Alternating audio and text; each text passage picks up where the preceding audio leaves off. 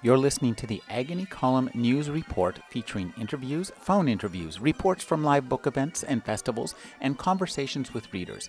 You can find additional news, interviews, book reviews, and more five days a week at the Agony Column website at trashotron.com slash agony.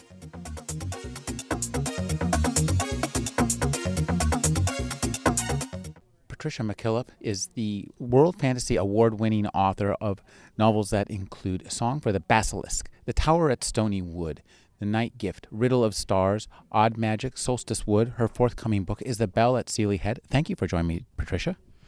Thank you for having me.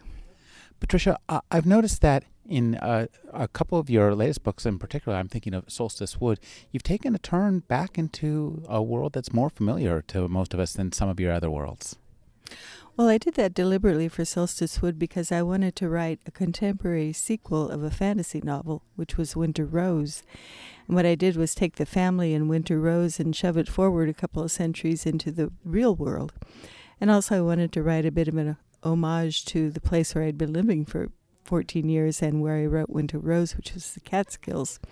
So, putting those two tales together um, or two strands together was was essentially what I did for for that novel, Solstice Wood. Uh, listening to the q&a here it seems to me you're not of the outline and plan ahead uh, writing school but more of the sit down and start to tough it out from word, word one. Is that a fair statement? Well occasionally i try that. It never ever works. But you but the more you chip it's more like picking up a, a chisel and you know having this big rock in front of you and you don't quite know what you want to do with it but you start tinkering at it and pretty soon things something starts shaping. And that is very much yeah hit and miss. One of the things that's most impressive about your work is is the musicality of the language, and I'm wondering how much revision you go go through, and do you have readers or do you read to aloud to yourself? Um, I do revise quite a bit. I revise on the page as I write, which I know some people don't. They like to just put everything down fast and then revise it later, but I can't. If I know something sounds wrong, um, then I have to fix it right away. I don't necessarily have readers outside of my editor and my agent who don't really criticize that aspect of the work, but they are very much attuned to when something is wrong and they'll tell me to make it right, even though they're not quite sure what it is, which helps. uh, you're married to David Lunde, and I'm wondering about the writing habits of two people. Uh, how do you balance your hours? When do you write? Do you guys write at the same time? Yeah, we pretty much do. Um, we get started sometime in the morning and quit sometime in the afternoon. And but we're in totally different rooms. He listens to music that would drive me absolutely up a wall if I had to hear while I was writing, you know, like uh, throat singers, for goodness sakes. and I listen to things that would bore him silly, like, you know, Telemann.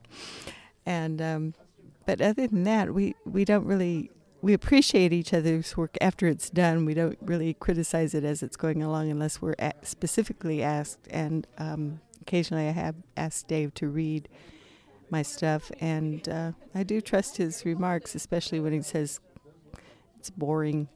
Then I know things are wrong.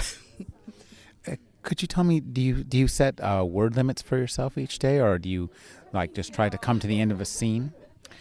Uh, no, I set an hour. Uh, you know, like try to write for four hours a day for no other reason than T.C. Boyle writes for four hours a day, and I thought, well, it, if nothing else happens in four hours, you can at least spend four hours in a chair. And after three and a half hours, something will gradually come out of your pen. So no, it's not word limit or page limit or anything like that. It's it's just applying the seat of your pants to the seat of your chair, which is what your job is, and hoping something happens. you use the word pen. Do you write by hand? Mm-hmm. I do. I do. I um, don't type it in the computer into the computer until it I've pretty much got it done and it hopefully doesn't need more revision although it always does uh, I'm as a writer you, you, talked about reading a lot A- And I'm wondering if you'd share with us some of the people outside the genre who most impress you and most influence your writing. Uh, I mentioned Elizabeth Boyd in the panel. I'm actually reading her short story collection, which spans about uh, four or five decades in the ni- in the 20th century, for about the fifth time because I I just love her writing. I think she's amazing, and yet the closest she comes to fantasy is writing about a, an occasional ghost, and that's it. Um, everything else is pretty much you know, based in the real world in which he lived. Um, I mentioned P.G. Wodehouse, whose books I absolutely love. I read John Updike, Mordecai Richler. I read Margaret Atwood, even though I don't never like her books, but I keep having to read them. And um, just all kinds of people. Salman Rushdie. Go ahead.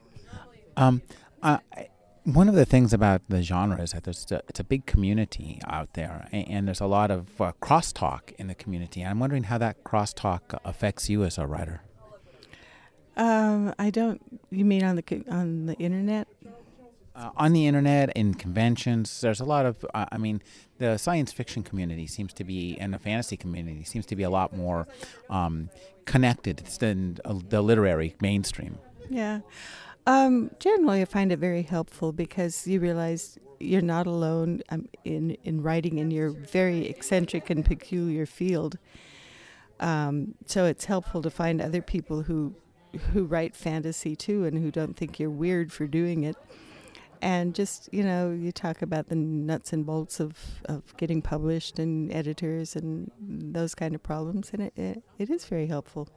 And occasionally, there's egos that are, are difficult to deal with, but but that's part of the genre. I think it's part of the feistiness and the rebellion and revolutionariness of science fiction and fantasy. We've been speaking with Patricia A. McKillip. Her forthcoming book is The Bell at Sealey Head. Thank you for joining me, Patricia. Thank you.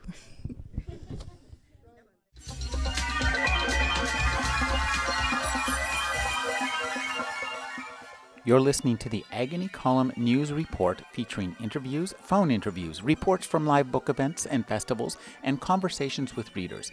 You can find additional news, interviews, book reviews, and more five days a week at the Agony Column website at trashotron.com slash agony.